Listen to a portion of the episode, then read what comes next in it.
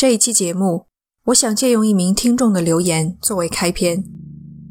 用户名为“月女无钩”的听众在上一期节目下方留言道：“一个间谍的基本素质是不引人注意，所以一个引人注意的所谓间谍，就很可能是背锅侠。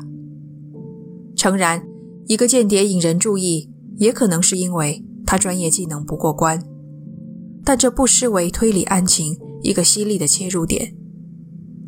关于冰谷女尸一案，表面上呈现出来的都像是间谍遭到灭口，而且杀害死者的应该是他本国的特工，很有可能就是他的同事。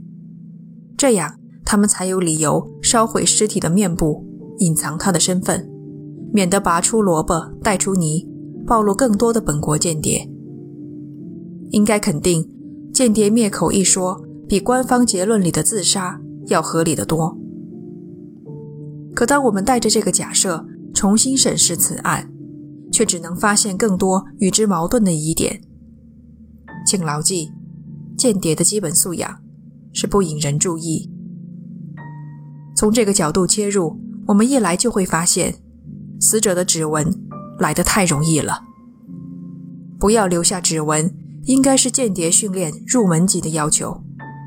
可是，负责杀掉死者的特工居然没有毁坏十根手指的指纹，都已经想到火烧尸体破坏面容了，怎么不顺便把十根手指也烧了呢？要做到这一点，肯定不难。指纹总不可能比脸还经得住火烧吧？再者，火车站遗留的皮箱里有一副平光眼镜，镜片上有一枚清晰的指纹。与冰谷女士的指纹相匹配。现在来看，你们不觉得这实在是有点奇怪吗？连业余的小偷都知道戴手套作案，不要留下指纹。一个专业的间谍怎么会大大咧咧的留一枚指纹在镜片上？当然，你可能会反驳，这也许是他一时疏漏。何况指纹虽然还在，可到最后。也没有暴露女士的身份，所以并未造成对杀手不利的后果。没错，准确的说，还顺便帮了警方一个大忙。指纹匹配确定了行李箱的主人就是冰谷女尸，才有了接下来一系列的进展。意识到了这一点，我忽然想到，表面的不合情理都隐藏了内在的逻辑，会不会？这些做法都是有人故意为之呢。在这里，我为大家念一下听众小甘 WZ 的部分留言，他的留言可以给你们更多的提示。首饰等物品放在一边，是为了引导警察推理身份；打火机等作案工具带走，以免留下凶手信息。后来找到的皮箱，除了故意留下的平光眼镜的指纹外，把个人物品全部抹清的干净，应该只有本人能做到。日记本标明了去鞋店的日期，在鞋店挑选了很久，故意让店员记住他。凶手很警惕，经常换房，每天打扫卫生，足不出户，就是为了不留下信息和存在感。然后找了一个相似的女人做替死鬼。小甘的留言信息量非常大，我为大家总结一下吧。杀手留下一枚清晰的指纹，又保留尸体的十根手指，就是想诱导警方将死者和行李箱联系起来。不知道你们听到这儿，有没有豁然开朗的感觉？除开指纹，还有一个疑点，那就是尸体发现的地方。为什么这么说呢？如果我负责。处理掉一个身份暴露，或是叛变投敌的本国间谍，那么我的目标一定是干净利落、不留痕迹地做好善后工作，最好连尸体都不要发现。都已经来到人迹罕至的山上了，挖个坑把尸体埋进去，不是更加简单有效吗？为什么要让尸体暴露在外？上一期节目说过，这座山地势险峻。但仍然有无视警告的登山客来爬山，暴露在外的尸体很容易被人发现的。而且死者的个人物品也通通不做处理，就留在现场。万一有人碰巧认出了这些东西，怎么办？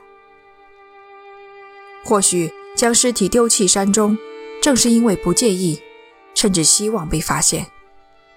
在这人迹罕至却又偶尔会有登山客来的山上，尸体总有一天会被发现，而那时候，凶手已经逃到天涯海角去了。这下我相信，你们肯定都能顺利推理出余下的部分了。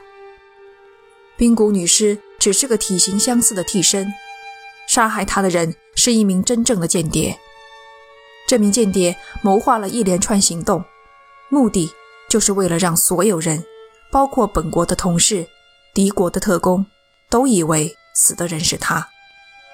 他根本不在意尸体被怀疑是一名间谍，他想要的。就是这个结果。如此一来，本案中还有一些疑点也可以解释了。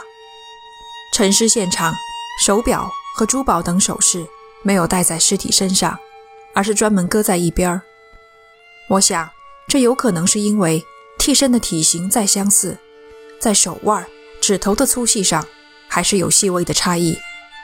手表、戒指戴着太大，或是戴不上去。都有可能露馅儿，所以干脆全部放在一边。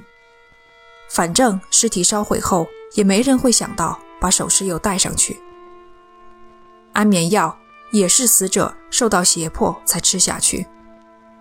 用户名为“远古移民”的听众留言说：“安眠药应该是他自己在不知情的情况下吃的。正主想金蝉脱壳，这个女人是替死鬼，可能是喝的水。”或饮料里含有安眠药，然后正主带走了她。与他的留言有些许不同，我认为死者吃下安眠药时是知情的。死者胃里残留有五十到七十枚药片，这么大的剂量，不可能在不知情的情况下吃掉。结合尸体脖子上的淤青，我推测，凶手逼迫替身吞下大量安眠药后。可能遭到了来自对方的反抗，他才敲晕了对方，不等药效完全发作，淋上汽油点火焚烧。淋汽油的时候，死者已经倒下，所以才出现了正面全毁、背面连汽油都没有的奇怪现象。怎么样？这么看来，这种推论是不是比间谍遭到灭口的可能性更高？但是我发现。替身的推论也有很大的漏洞。要解释这个漏洞，我们先来看一个本案中非常重要的物证——冰谷女士的下颌骨。上一期节目里，我曾经提到，2016年冰谷女士的下颌骨在一座大学医院的地下室被发现。经过同位素测定，大致画出死者在法德边境的一片区域长大。其实，关于这枚下颌骨，还有一些信息我没有讲。冰谷女士的牙齿经过口腔科专家的检查，发现十分特别。她一共有十四颗牙齿都做了填补，这对于她这个年龄段的人来说非常罕见。除此之外，冰谷女士还做了好几个黄金牙冠，其制作方法在挪威不曾见过。通过这枚下颌骨，我们可以推断。死者有足够的金钱，可以填补十多颗牙齿，做黄金牙冠，而这一点正是替身假说的漏洞。一名外国间谍要想找到合适的替死鬼，恐怕没有想象的那么简单。首先，不能找一个生活稳定、有规律的本地人，不然他一失踪，周围的人立刻就会察觉到。间谍身为一个外国人。说话有口音，也很难顺利的把人骗到山里。因此，我能想到的合适的人选，只能是社会边缘群体，例如无家可归的流浪女子、街边拉客的妓女，或是急于用钱的瘾君子。这些人都有强烈而迫切的需求，才有可能被间谍一路诱骗上山。问题就在于。这类边缘人士有多少会填补十多颗牙齿，还有钱做黄金牙冠，还碰巧也是在外国长大。老实说，概率一定很低。挪威本就不是个移民国家，尸体发现地卑尔根市的外国人更少。这个漏洞难以解释。如果你们有别的想法来解释或是质疑，都欢迎提出来。以上种种是我自己对冰谷女士一案的想法。外网上其实也有人提出了替身的可能性，只不过没有像间谍灭口的推论那样受到广泛的认可。好了，冰谷女士的案件到这里就告一段落了。这个案子之所以要分成上下两期节目讲，原因是之前照顾家里人占用了不少时间，我没有来得及准备好下一期的稿件。